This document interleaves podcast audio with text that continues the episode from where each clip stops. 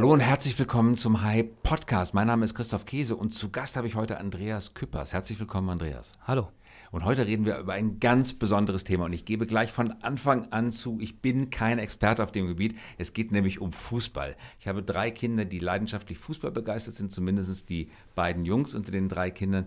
Bin selber aber kein großer Fußballfan, aber aufgrund des Interesses meiner Kinder schon mit interessiert, sozusagen so eine Art Mitraucher in Sachen Fußball bin ich. Und heute haben wir es mit einem ganz interessanten Gast zu tun. Andreas ist nämlich CDO eines Bundesliga-Vereins, nämlich Borussia Mönchengladbach. Herzlich willkommen, toll, dass du da bist. Hallo, vielen Dank für die Einladung. Wie wird man CDO eines Bundesligisten, Andreas? Wenn ich jetzt sagen würde, das wäre von Anfang an so geplant gewesen, würde ich äh, direkt zum Anfang schon dreist lügen. Also ich habe vorher einen ganz ehrbaren Beruf gehabt. Ich war Journalist. Bei der Rheinischen Post? Ganz genau. Ähm, bin dann 2012 zu Borussia in die Medienabteilung gewechselt, habe dort angefangen, die Online-Kommunikation zu übernehmen und aufzubauen, sukzessive Social-Media-Kanäle hinzuzunehmen und habe ähm, im Grunde genommen die ganze digitale Kommunikation verantwortet. Und irgendwann war man scheinbar der Ansicht, dass äh, wenn wir uns dem Thema Digitalisierung stellen wollen und im Hause jemanden suchen, der sich um dieses Thema kümmert, dass man da auf mich gekommen ist. Also das war wirklich nicht geplant. So, und jetzt können sich natürlich alle Fußballfans darüber freuen, dass die Borussia im Augenblick so gut dasteht. Ich glaube, Tabellenplatz 1 zurzeit, richtig? Ja, ja. ja, toll.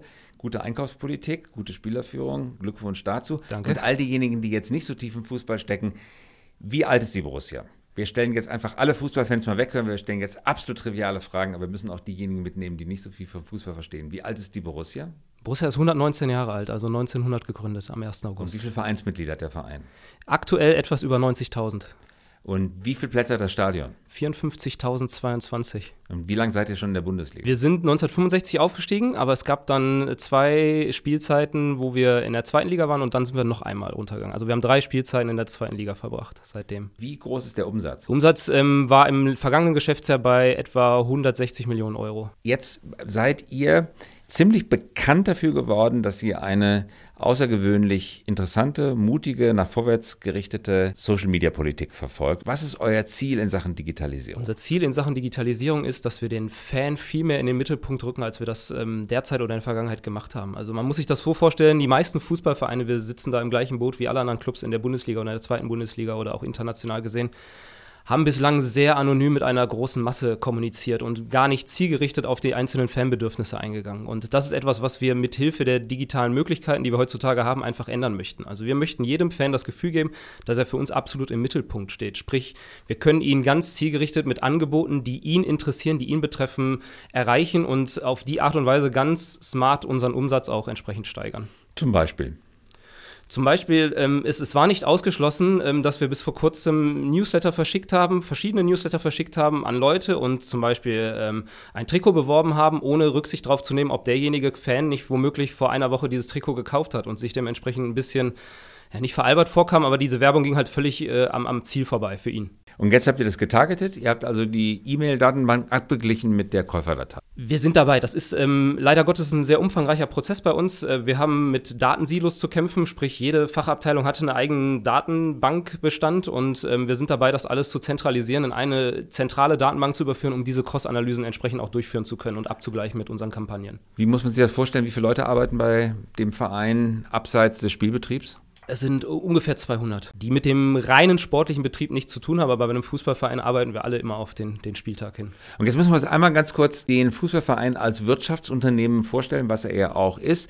Von den Einnahmen, die er erzielt, ja. wie viel kommt durch das, was man so klassischerweise kennt, nämlich die Fernsehrechte an den Bundesligaspielen? Das ist äh, inzwischen definitiv der größte Batzengeld, der äh, jedes Jahr reinkommt an, äh, für die Bundesliga-Clubs.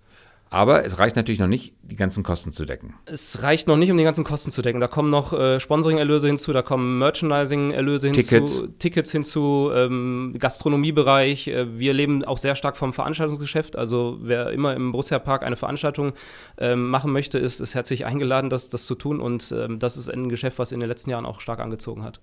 Jetzt ergibt sich für euch durch die Digitalisierung und auch die, ich sag mal, Demokratisierung der Medienverbreitungswege eine neue Einnahmequelle, nämlich ihr könnt euer eigenes Medienunternehmen werden. Bisher waren Medien die Vermittler, Fernsehsender, Radiojournalisten, Zeitungsjournalisten, Zeitschriftenjournalisten, die bei euch im Stadion waren, fotografiert und berichtet haben. Von der Wertschöpfung habt ihr etwas gehabt, aber eher im, im immateriellen Sinne, weil ihr den PR-Effekt natürlich hattet und die Aufmerksamkeit und den ganzen Hype, der dadurch entstanden ist. Aber ihr habt selber keine Wertschöpfung in finanzieller Art betreiben können. Jetzt könnt ihr euer eigenes Medienunternehmen werden.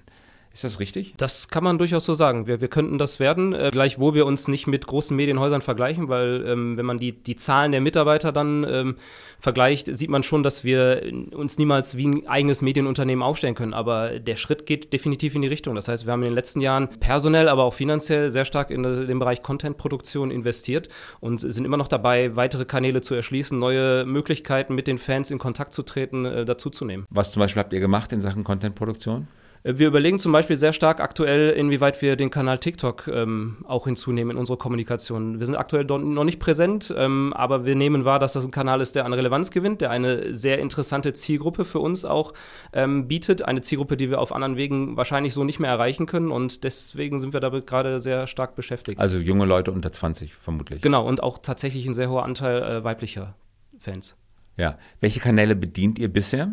Es sind im Grunde genommen die klassischen Social-Media-Kanäle, also Facebook, Twitter, ähm, YouTube, Instagram. Äh, wir waren einer der ersten Vereine auf Snapchat, aber müssen ehrlicherweise sagen, seitdem Instagram die Story-Funktion hat, ähm, tun wir uns ein bisschen schwer, auf Snapchat anderen Content zu kreieren als äh, auf Instagram. Aber Snapchat funktioniert noch als Medium?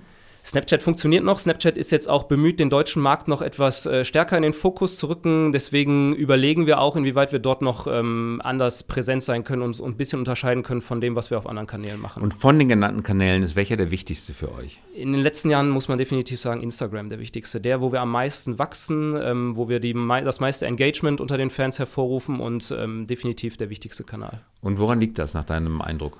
Ich, ich glaube, es hat sich grundsätzlich so ein bisschen verschoben in der Mediennutzung. Also Facebook ähm, ist, ist so ein bisschen äh, raus aus der, also ist natürlich noch nach wie vor der größte Kanal, sprich die größte ähm, Reichweite, die wir dort erzielen, aber in den aktuellen äh, Gegebenheiten nicht mehr so relevant für uns. Also die, ähm, die Algorithmen, die da sich permanent verändert haben, haben auch dazu beigetragen, dass wir den Content nicht mehr so stark verbreiten können, wie wir das bis, bislang gemacht haben.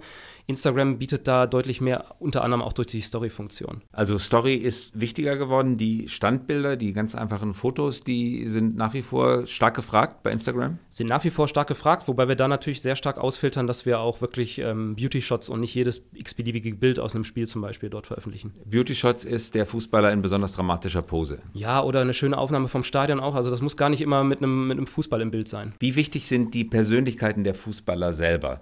Weil das ist natürlich auch ein ständiges Spannungsverhältnis. Der Star, das ist im Medien auch nicht viel anders, der Star-Reporter versus Medium ist immer ein Spannungsverhältnis. Wer ist eigentlich wichtiger für die Wertschöpfung? Bei euch ganz genauso. Ist der Verein das Wichtige oder der Spieler? Der Spieler hat den Nachteil, dass er nicht für immer bleibt äh, und auch irgendwann mal an die Altersgrenze kommt oder abgeworben oder verkauft wird. Wie geht ihr mit diesem Spannungsverhältnis um? Das ist genau richtig, ähm, dass wir immer schauen müssen, dass wir ähm, die Spieler nicht größer werden lassen als den Verein. Also für uns ist logischerweise der Verein das Wichtigste und wir haben keine Garantie, dass ein Spieler vom Karrierestart bis zum Karriereende immer bei uns bleiben wird. Das ist, wäre wünschenswert. Wir haben aktuell zwei, drei Spieler, bei denen es danach aussieht, dass es so laufen könnte. Aber wir schauen natürlich, dass wir den Spieler in seiner Persönlichkeit auf unseren Kanälen auch darstellen. Wir ähm, schauen uns sehr genau an, was er auf seinen eigenen Kanälen macht, äh, interagieren auch zum Teil mit ihm und stellen ihm auch Material zur Verfügung, um seine Kanäle äh, bespielen zu können. Aber wir versuchen ihn natürlich auch in unsere Kommunikation immer mit einzubeziehen. Und wir nehmen dann natürlich auch Rücksicht auf die Persönlichkeiten. Sprich, wenn ich einen Spieler habe, von dem ich weiß, der ist eher introvertiert, der ist jetzt nicht so ähm, affin dafür, vor der Kamera zu agieren, dann beanspruchen wir auch, ihn auch nicht über Gebühr. Wenn ich dagegen jemanden habe, der extrovertiert extrovertiert ist, der gut funktioniert, der auch gut ankommt äh, bei den Fans, dann ähm, ist das natürlich ein Kandidat. Wer ist denn euer Social Media Superstar? Äh, man muss schon sagen, Jan Sommer ist da schon sehr, sehr gut aufgestellt. Durch eine große ähm, Bekanntheit in der Schweiz auch, ähm, vermarktet seinen Kanal auch in der Schweiz extrem gut mit diversen Werbepartnern. Aber Christoph Kramer funktioniert auch immer gut, obwohl er gar nicht selbst äh, seine eigenen Kanäle so stark bespielt. Aber den können wir jederzeit vor irgendeine Kamera stellen und der kommt immer gut an. Christoph Kramer, der bei dem Endspiel in Brasilien die Kopfverletzung von sich trug und den Schiedsrichter fragen musste, ob es sich um das Endspiel handelt. Ja? Sehr richtig. Aber es geht ihm wesentlich besser. Es geht ihm gut. Du hattest gerade gesagt, wir versuchen den Spieler nicht größer werden zu lassen als den Verein. Das sieht der Spieler natürlich genau andersherum. Er möchte den Verein nicht größer werden lassen als sich selber. Es gibt Spieler wie zum Beispiel Ronaldo, die 20 Redakteure beschäftigen, die ihrerseits dazu beitragen, dass sein Image in der Öffentlichkeit sich emanzipiert von dem des Vereins und er eine eigene Social-Media-Persönlichkeit und damit auch eine Werbepersönlichkeit, auch eine Umsatz auf sich ziehende Persönlichkeit wird, die weit über seine Beschäftigung bei einem bestimmten Verein hinausragt, also eine transportable Bekanntbarkeit, Bekanntheit, die er mitnehmen kann zum jeweils nächsten Verein. Seht ihr diese Tendenzen auch bei euch, Jan Sommer beispielsweise, Christoph Kramer? Ähm, das sehen wir und äh, auch unser Sportdirektor bekommt mit, dass das Aspekte sind, auf die wir achten, wenn zum Beispiel neue Spieler zu uns kommen. Ähm, wir haben vor dieser Saison einen Spieler aus Algerien bekommen, der zum Beispiel 1,5 Millionen Follower auf Instagram hat, mehr als jeder andere Spieler von uns. Das sind natürlich Aspekte, die, wir, die nicht ausschlaggebend sind für einen Transfer, aber auf die wir im Nachgang natürlich schon schauen und ähm, uns auch überlegen, wie können wir uns das zunutze machen. Also wie können wir jetzt die algerischen Fans, die logischerweise uns auf einmal auf dem Fokus haben oder auf dem Schirm haben, äh, wie können wir die bestmöglich an den Verein binden und im Idealfall auch ähm, beim Verein halten, wenn dieser Spieler mal nicht mehr bei uns sein sollte. Das ist äh, ein großer Zum Vergleich, Spagat. also 1,5 Millionen Follower hat er. Wie viel hat Jan Sommer? Jan Sommer steht ungefähr bei 300.000. Christoph Kramer ungefähr? Christoph Kramer hat durch den WM-Gewinn damals ähm, extrem gewonnen. Der müsste bei 250.000 ungefähr stehen. Ja, und also das sind aber zugeben, Follower, die er selber hat, nicht der Verein hat, richtig? Das sind Follower, die er auf seinem eigenen Kanal hat, aber ja. er, er, bespielt den nicht sehr aktiv. Was passiert, wenn jetzt der Fußballstar beginnt, es selber zu vermarkten, wenn er selber Werbespots schaltet, wenn er selber als Influencer in Erscheinung tritt, ob mit Kenntlichmachung oder ohne Kenntlichmachung? Wie würde sich die Borussia dazu verhalten. Wir, wir, haben diesen Fall ja zum Beispiel mit Jan Sommer, der private Werbeverträge mit Partnern äh, vorrangig in der Schweiz hat. Das ist mit uns abgestimmt, das wird auch immer mit uns abgestimmt, dass wir uns dann nicht in die, in die Quere kommen mit Werbepartnern, die wir als Verein haben. Aber ähm, es ist ja im Fußball so, dass zum Beispiel jeder Spieler einen privaten Ausrüstervertrag hat. Sprich Nike, Adidas, Puma etc. Und wir als Verein sind jetzt im Moment zum Beispiel von Puma ausgestattet. Und da gibt es auch immer ein natürliches Konfliktfeld. Aber das ist im Fußball ehrlicherweise gelebt und ähm, ganz, ganz gang und gäbe. Jetzt ist der Fußballinteresse, ich kenne es von meinen eigenen Kindern und von Freunden, die sich ja für Fußball interessieren, natürlich an allen Details interessiert und möchte am liebsten Kameras überall haben, am allerliebsten in der Kabine. Wann kommt die Live-Übertragung aus Social Media sozusagen aus der Halbzeitpause, aus der Kabine? Ich glaube ähm, nie. Also was, was ich im Moment... Auch nicht für 1000 Euro Abogebühr pro Monat. Also mit Sicherheit nicht live, weil ähm, am, am, Ende geht es für uns ja bei allem, was wir machen, äh, immer noch darum, dass, dass wir Fußball spielen und bestmöglich Fußball spielen. Das ist ja das, was der Fan auch möchte. Und wenn ähm, ich etwas tue, was äh, dem entgegensteht, und das könnte zum Beispiel der Fall sein, wenn ich Mikros oder Kameras in die Kabine packe und bei der Halb Halbzeitansprache live dabei bin, ähm, dann wird der Fan auch nicht unbedingt wollen, dass das, ähm, dass das okay, umgesetzt 15 wird. 15 Minuten Zeitverzug. Wenn, wenn überhaupt, dann müsste definitiv eine Kontrollinstanz dabei sein, die dafür Sorge trägt, dass nichts nach außen dringt, was nicht nach außen dringen soll. Also das, das wäre Mindestvoraussetzung. Aber es, es gibt ja aktuell Tendenzen, dass, dass viele Clubs anfangen, ähm, Doku-Formate zu verkaufen an Amazon Prime oder an, an The Zone, ähm, mit RTL Nitro Dinge umsetzen. Also die Bestrebungen sind da und der Wunsch der Fernsehsender ist auch immer schon vorhanden gewesen, dass man sagt, wir hätten aber auch gerne Bilder aus der Kabine, erstmal ohne Ton, aber der Wunsch wird da sein und es wird immer weiter vorangetrieben. Und ähm, live kann ich mir nicht vorstellen, zeitversetzt in Ausschnitten vielleicht irgendwann mal.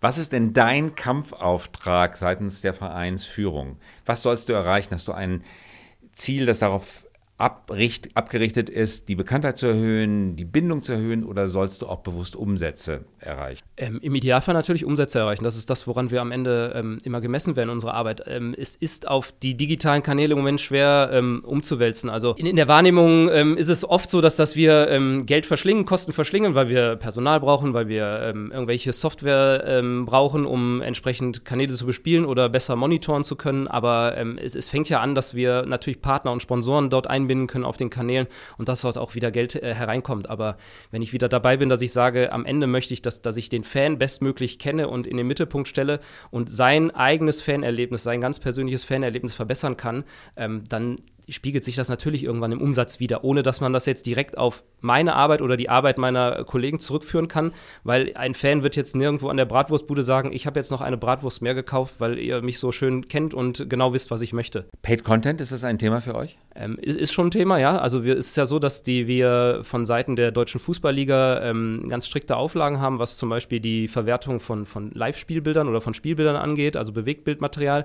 Das dürfen wir gar nicht frei äh, verfügbar anbieten, weil wir sonst logisch logischerweise den ähm, Lizenznehmern des Produktes Fußball-Bundesliga ähm, ja, äh, wehtun würden. Deswegen gibt es schon ähm, seit jeher ein OTT-Angebot von uns, ein Club eigenes Angebot. Genau, ein, ein, eigenes Club TV, was man abonnieren kann und wo man dann entsprechend ähm, Material bekommt, was ähm, recht Und das kostet ist. Geld? Das kostet Geld. Was kostet das? Ähm, das das gibt verschiedene Modelle, Monatspakete, drei Monatspakete, Jahrespaket. Ja. Wenn man ein Jahr abschließt, ist man bei 50 Euro. 50 Euro. Und was bekommt man dafür zu sehen? Man bekommt eigentlich äh, jeden Tag ein aktuelles äh, Videostück über den Verein. Das können Interviews mit Spielern sein, das können Hintergrundberichte sein, das können Vorberichte auf die nächsten Spiele sein, Live-Pressekonferenzen und man bekommt äh, sofort nach Abpfiff einen Highlight-Zusammenschnitt des Spiels und kann auch das Spiel sich real-life anschauen. Klingt blöd, aber machen tatsächlich viele Leute, dass sie Real-Life, das Real heißt was? Das heißt, ich kann, wenn das Spiel um 17.20 Uhr ab, abgepfiffen ist, kann ich mir von mir aus um 18 Uhr auf meinem Endgerät, auf meinem Tablet, auf meinem Smartphone das Spiel nochmal 90 Minuten komplett anschauen. Das ist so eine Art zeitversetztes Nachschauen, Catch-up-Modus. Ganz genau. Und das kollidiert nicht mit den Bundesliga-Rechten, die verkauft sind. Nee, weil, weil wir es halt ähm, Rechte behaftet anbieten, sprich, man muss dafür bezahlen für den Content, ist das ähm, rechtekonform. Nun habt ihr 2018 im Verein einen Digital Circle gegründet, ja. um digitale Projekte zu begleiten. Da gehören ganz namhafte Persönlichkeiten dazu. Einer übrigens war bei uns schon mal im Podcast, Jörg Hellwig, der CDO von Lanxess. Aber dabei ist auch Joko Winterstadt, bekannt, von, bekannt aus Joko und Klaas, die nun wirklich eine, zumindest einer von beiden, eine, ich glaube es ist Joko, eine hohe Affinität zum Thema Fußball haben. Ja. Ist er Fan, Mitglied? Joko? Äh, wir haben ihn zum Mitglied gemacht. Ähm, er war es ah. erschreckenderweise vorher noch nicht, aber er ist auch ähm, Fan. Alle, alle in diesem Beirat sind ähm, ausgewiesene Fußballexperten und ausgewiesene Fußballfans von unserem Club. Sonst hätten wir sie mit ihrer Expertise nicht an uns Also Joko war Borussia-Fan, ohne Mitglied gewesen zu sein. Ja, gibt, gibt es auch. Ist erschreckend, aber gibt es auch, ja. Es gibt diese wunderbare Folge von Joko und Klaas, wo der eine den anderen, ich weiß gar nicht mehr wer, aber ich glaube, Joko hat Klaas zu Wolfsburg ja. äh, gebracht und hat sozusagen offenkundig gemacht, dass er ein großer Aufschneider ist, der gar nichts von Fußball versteht und noch nicht mal vor der Meisterschale Halt gemacht hat, um sich davor zu verbeugen. Er ist in Mönchengladbach geboren und ähm, auch dort groß geworden, äh, in einem kleinen Vorort. Ähm, und eigentlich ist es so, wenn man als, als junger Mann in, dem, in der Region aufwächst und sich für Fußball interessiert, dann sollte man eigentlich äh, früher oder später bei Borussia Mönchengladbach landen. Und so ist es bei ihm auch gewesen. Und er hat auch öffentlich nie einen Hehl draus gemacht, was uns natürlich immer sehr freut. Und was genau macht jetzt dieser digitale Beirat, der Digital Circle? Ja, also wir haben ihn damals ins Leben gerufen, weil wir erkannt haben, das ganze Thema Digitalisierung ist so vielschichtig und ist eine so herausfordernde Aufgabe für uns, der können wir uns alleine gar nicht stellen. So viele Leute können wir gar nicht einstellen. Und es gibt in der freien Wirtschaft wahnsinnig viele äh, Menschen, die ähm, Sympathien für uns hegen oder sogar Fan von uns sind und die in verschiedenen Funktionen ähm, nachgewiesen haben, dass sie auf digitaler Ebene absolute Experten sind. Und wir sind irgendwann losgelaufen und haben einfach mal mit jedem einzelnen von diesem, diesen Menschen gesprochen und ihnen einfach gefragt, ob sie sich vorstellen können, ähm, ehrenamtlich, das muss ich immer betonen, ähm, uns mit Rat und Tat zur Seite zu stehen. Und ähm, alle waren sofort hellauf begeistert und haben ähm, bereitwillig äh, zugesichert zu sagen, ähm, wir, wir, unterstützen das gerne, weil wir sind Fans des Vereins. Wir wollen, dass es dem Verein gut geht und wir sehen Digitalisierung als A große Herausforderung, B aber auch große Chance, um auch ähm, in Zukunft noch gut aufgestellt zu sein, wirtschaftlich wie sportlich. Und deswegen, bleiben wir mal bei den beiden Personen, über die wir gerade geredet haben, Joko Winterscheid, Jörg Helwig. Was raten die beiden euch zu tun? Diese beiden sind natürlich völlig unterschiedlich. Also Jörg Helwig hat einen ganz anderen Background als ähm, Joko Winterscheid. Joko kann uns sehr beim Thema Content-Erstellung zum Beispiel unterstützen, äh, kann uns dort Hinweise geben, kann mit den Leuten, die bei uns Content erstellen, zusammenarbeiten und da nochmal Hinweise geben, weil er äh, sehr, sehr gut versteht, meines Erachtens, wie man Content heutzutage aufbereiten muss, selbst jetzt im Printgeschäft, das hat er ja nochmal jetzt unlängst ähm, gestartet, ähm, auch wenn es jetzt wieder eingestellt wird äh, zum Ende des Jahres. Ähm, des, deswegen ist das natürlich ein Expertenrat, der uns sehr gut tut. Und ähm, Jörg Hellwig ist ähm, jemand, der nachgewiesenerweise ein, einen multinationalen Konzern mit zigtausenden Mitarbeitern äh, in die, die, digitale Zukunft geführt hat und uns natürlich auch nochmal wertvolle Hinweise geben kann, wie er es angestellt hat. Gleichwohl wir wissen, dass wir uns nicht mit Lanxess vergleichen können, wollen wir auch gar nicht. Aber er kann äh, auch gerade auf Geschäftsführerebene nochmal Hinweise geben und ähm, sei es nur zuzusichern oder ähm, nochmal zu erzählen, wie es bei ihm gelaufen ist, dass dort auch nicht alles reibungslos abgelaufen ist. Das sind halt Impulse, Ideen, Anregungen, die ähm, sehr gut ankommen. Stichwort Reibung, reibungsloser Ablauf. Was ist dein größter Sorgenpunkt im Augenblick? Wo wachst du nachts schweißgebadet auf und sagst, ah, das muss ich jetzt gelöst bekommen, ich weiß nicht wie? Ähm, es ist nicht so weit, dass ich, dass ich nicht gut schlafen kann, deswegen, aber ähm, wir sind uns sehr sicher, dass ähm, der, der, Wandel in den Köpfen im Grunde genommen die größte Herausforderung für uns ist. Also, in den Köpfen der Spieler oder des, Nee, nee nicht der Spieler. Die, die Spieler sind ja meistens in einem Alter und sehr digital affin, dass, dass das gar nicht so das Problem ist, sondern wir müssen ähm, die, die ganze Form der, der Organisation, der Zusammenarbeit bei uns im Verein natürlich ähm, zeitgemäßer gestalten und digitaler gestalten. Und ähm, da hat man natürlich ähm, nicht immer mit Leuten zu tun, die darauf gewartet haben und sagen, ja wunderbar, da bist du endlich durch und jetzt können wir endlich äh, neu und modern zusammenarbeiten, sondern da muss man hier und da auch ähm, ja, Hürden überwinden und ähm, sehr intensiv erklären und aufzeigen, dass man im Grunde genommen nur etwas äh, Verbesserungen äh, herbeiführen möchte. Also wir reden jetzt über Vorstand oder Mitglieder? Gar nicht Vorstand, Mitarbeiter. Ganz, ganz Mitarbeiter, ja. Also Mitarbeiter. Das traditionelle Problem, das man immer bei der Digitalisierung hat, wie nehme ich meine Leute mit? Genau, und wir sind halt, wie gesagt, 200 ähm, Mitarbeiter. Das heißt, ich habe für uns auch den Anspruch, dass wir ähm, jeden Mitarbeiter mitnehmen. Sprich, ich äh, fange nicht einfach an, irgendwo zu digitalisieren, irgendwelche Dinge neu einzuführen und ähm, lasse die Leute damit allein, sondern wir versuchen das sehr behutsam und ähm, mit der nötigen Zeit umzusetzen in Ruhe, dass, dass wir am Ende auch sagen können, das war auch wirklich ein nachhaltiger Weg, den wir da gegangen sind. Und wie reagiert das Publikum? Das normale Mitglied? Das, wird noch spannend sein zu sehen, weil ähm, ehrlicherweise haben wir jetzt noch nicht nach draußen so viele Dinge umgesetzt, äh, wo das Mitglied sagen würde, oh mein Gott, ich nehme hier aber ganz große digitale Veränderungen gerade wahr. Aber das wird logischerweise kommen. Und auch da ist der große Spagat darin, dass wir, weil wir ein traditionsreicher Verein sind, ein Verein mit einer ähm, großen Historie in den 70er Jahren, haben wir auch relativ ähm, alte Fans im Stadion. Durchschnittsalter liegt bei 46 Jahren ungefähr. Ähm, das heißt, ich kann dort einfach nicht streng disruptiv vorgehen. Das Mobile Ticket ist mal ein, ein Paradebeispiel. Ich könnte es mir gar nicht erlauben, als Fußballverein, der so aufgestellt ist, zu sagen, ab der kommenden Saison gibt es nur noch elektronische Tickets. Das hat viele Vorteile für viele, viele Fans, aber es gibt halt Fans, die sind ihr Papierticket gewohnt und die möchten es auch haben. Die sammeln die Karten und sie ähm, kleben die später in irgendein Album ein, wenn die so zerknittert aus der Hosentasche kommen, weil weil es sie an irgendwelche glorreichen Spiele erinnert, im Idealfall. Und den Leuten zu sagen, von jetzt auf gleich, wir ändern alles, ist ein bisschen schwierig. Das heißt, ich muss dort etwas behutsamer vorgehen und digitale Lösungen immer als Zusatzangebot erstmal anbieten und dann Anreize aufzeigen, die es jedem einzelnen Fan irgendwann ähm, von alleine aufzeigen, dass es sinnvoller wäre, auf die neue Technik zu wechseln. Und was du gerade sagst, ist ja hochinteressant, weil der hebt das Ticket ja auf, weil er eine emotionale Bindung zum Verein und zum jeweiligen Spiel empfindet und ja. sich derer vergewissern möchte, auch in der Zukunft. Ihr könntet solche emotionalen Momente natürlich auch abholen, zum Beispiel durch Fotobücher, die ihr macht über die Saison oder besondere Ausgaben oder tatsächlich ihn fotografiert, sodass er einen auf ihn zugeschnittenes Erinnerungsstück mitnehmen kann und bei sich zu Hause in die Vitrine stellen kann. Ganz genau. Wir könnten ähm, dieses Angebot, wer da seine Eintrittskarten sammeln möchte, das können wir nach wie vor anbieten. Wir können dann nach einem Spiel sagen, also wir haben letzte Saison 3-0 bei den Bayern gewonnen. Wir wissen, jeder Fan, der dort war und der eine Eintrittskarte hat, der hat die noch irgendwo abgeheftet, weil das war der bislang höchste Sieg, den wir jemals bei den Bayern eingefahren haben. Und es wäre für uns künftig gar kein Problem zu sagen, wenn du als Fan diese Karte haben möchtest, können wir sie dir liefern. Wir können sie sogar mit Signaturen der Siegtorschützen oder welchen Sachen auch immer dazu ähm, veredeln. Und das ist definitiv ein, ein Ding, was wir dann anbieten können. Und zerknittert können. natürlich, als wenn sie in der Hosentasche gewesen wäre. Wer es zerknittert haben möchte, dem zerknittern wir es auch gerne. Das ist gar kein Problem.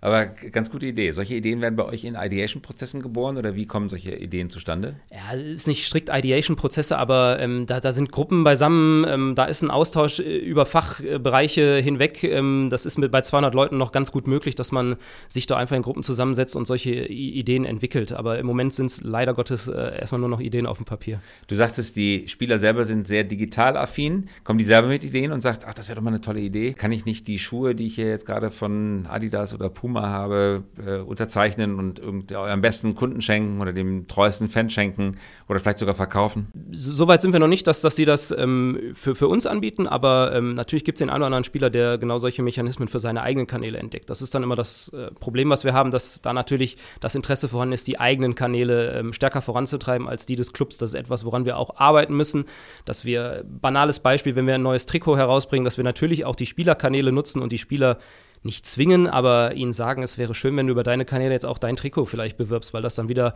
uns zugutekommt. Das, das sind Dinge, an denen wir äh, definitiv noch arbeiten müssen. Geflocktes Trikot kostet gerne mal 75 Euro, 80 Euro? Ja, zu Saisonbeginn war es bei knapp 100 Euro, wenn man es geflockt, 100 Euro. Wenn man es geflockt haben Ohne will. Hose? Ohne Hose, ja. Mit Hose kostet die Montur wie viel? 130, ähm, 140? Ja, um, um den Dreh. Ja, zu, zu Saisonbeginn. Inzwischen sind die Preise schon gesunken. Und kommt wie oft raus?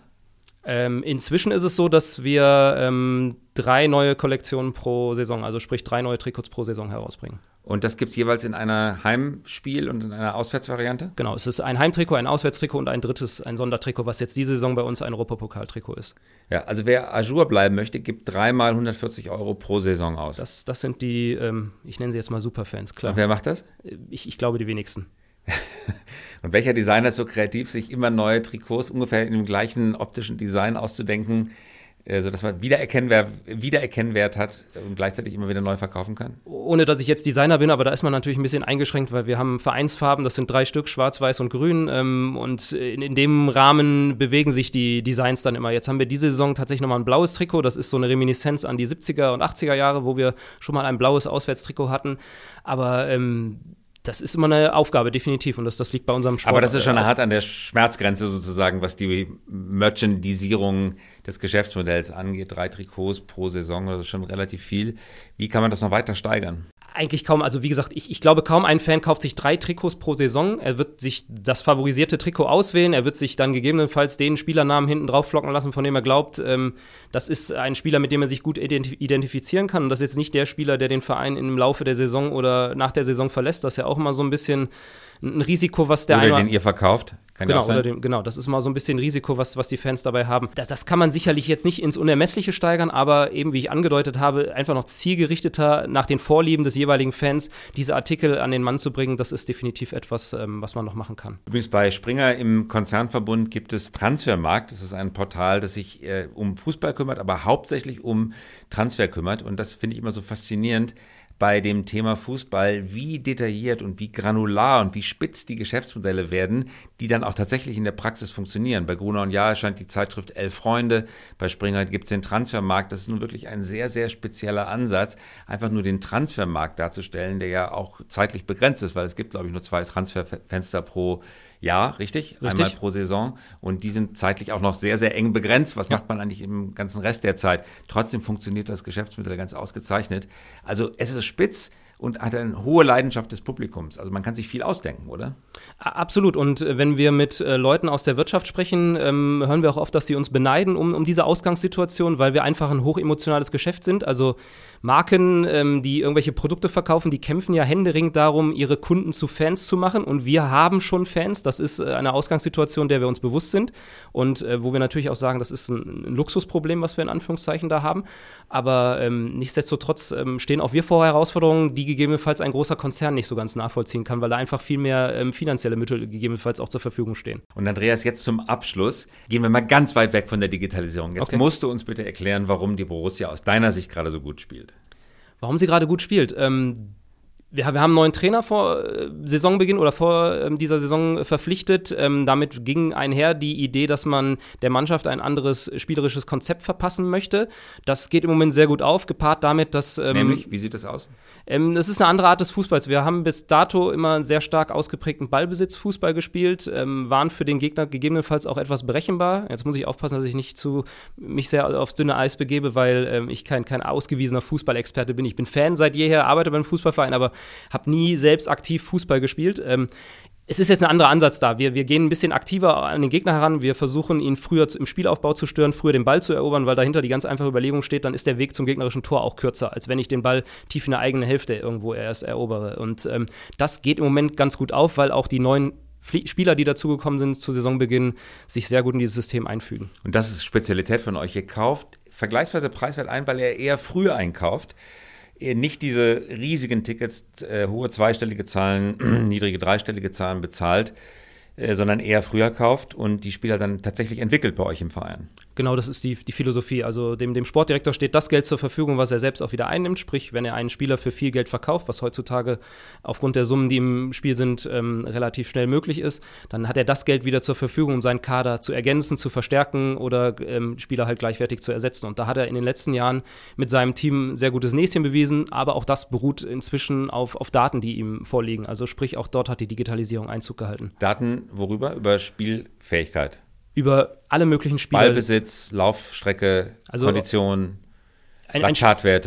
Ganz genau. Ein, ein, Spieler, der heutzutage professionell Fußball spielt, der ist nahezu gläsern, sprich, ähm, jeder Fußballinteressierte oder jeder Fußballentscheider auf diesem Planeten ähm, kommt digital an seine Spieldaten heran, kann genau sehen, was sind seine Stärken, was sind seine Schwächen, immer statistisch gesehen und kann demzufolge entsprechend die Spieler beobachten und scouten, die in sein Raster passen, die seiner Vorstellung vom Fußball am nächsten kommen. Also einfach für so einen Spieler mit Freunden irgendwo unter der Woche mal nachts versumpfen, geht nicht.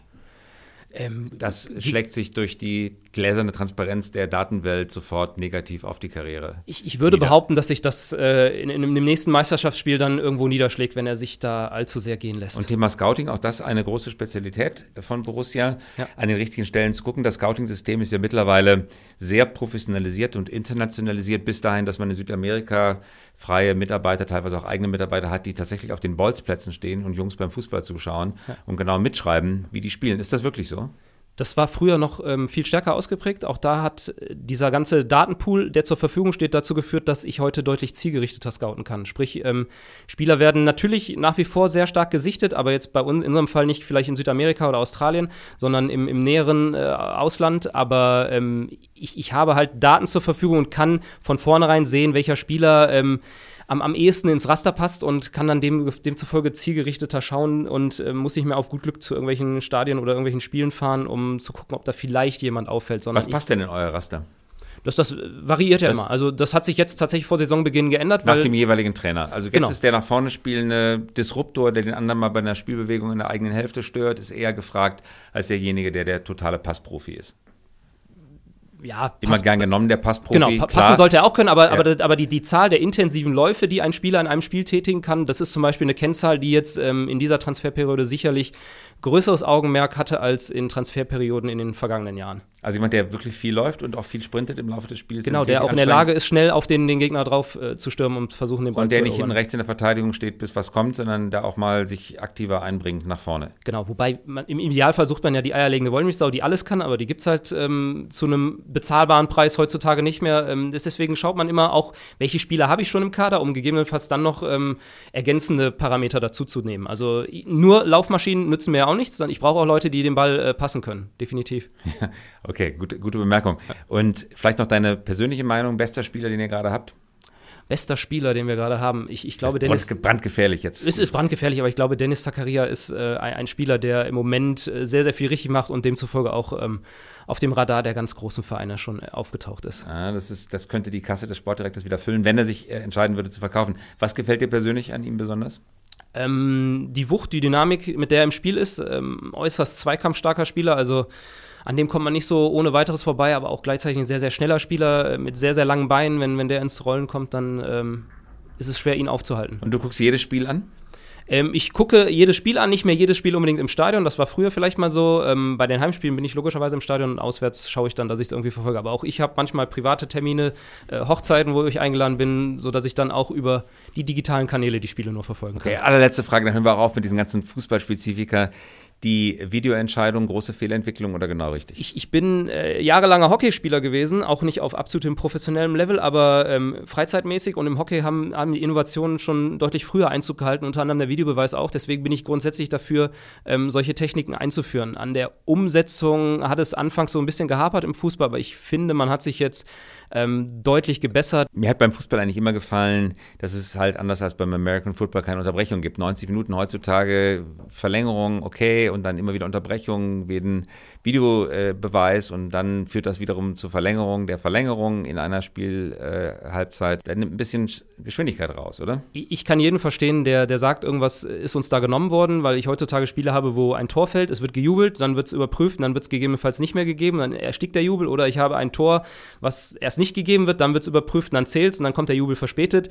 Das sind Dinge, an die man sich wahrscheinlich gewöhnen muss. Ich, ich glaube, wenn es den Fußball am Ende gerechter macht, ähm, darf man die Summen, die da heutzutage im Spiel sind, nicht außer Acht lassen.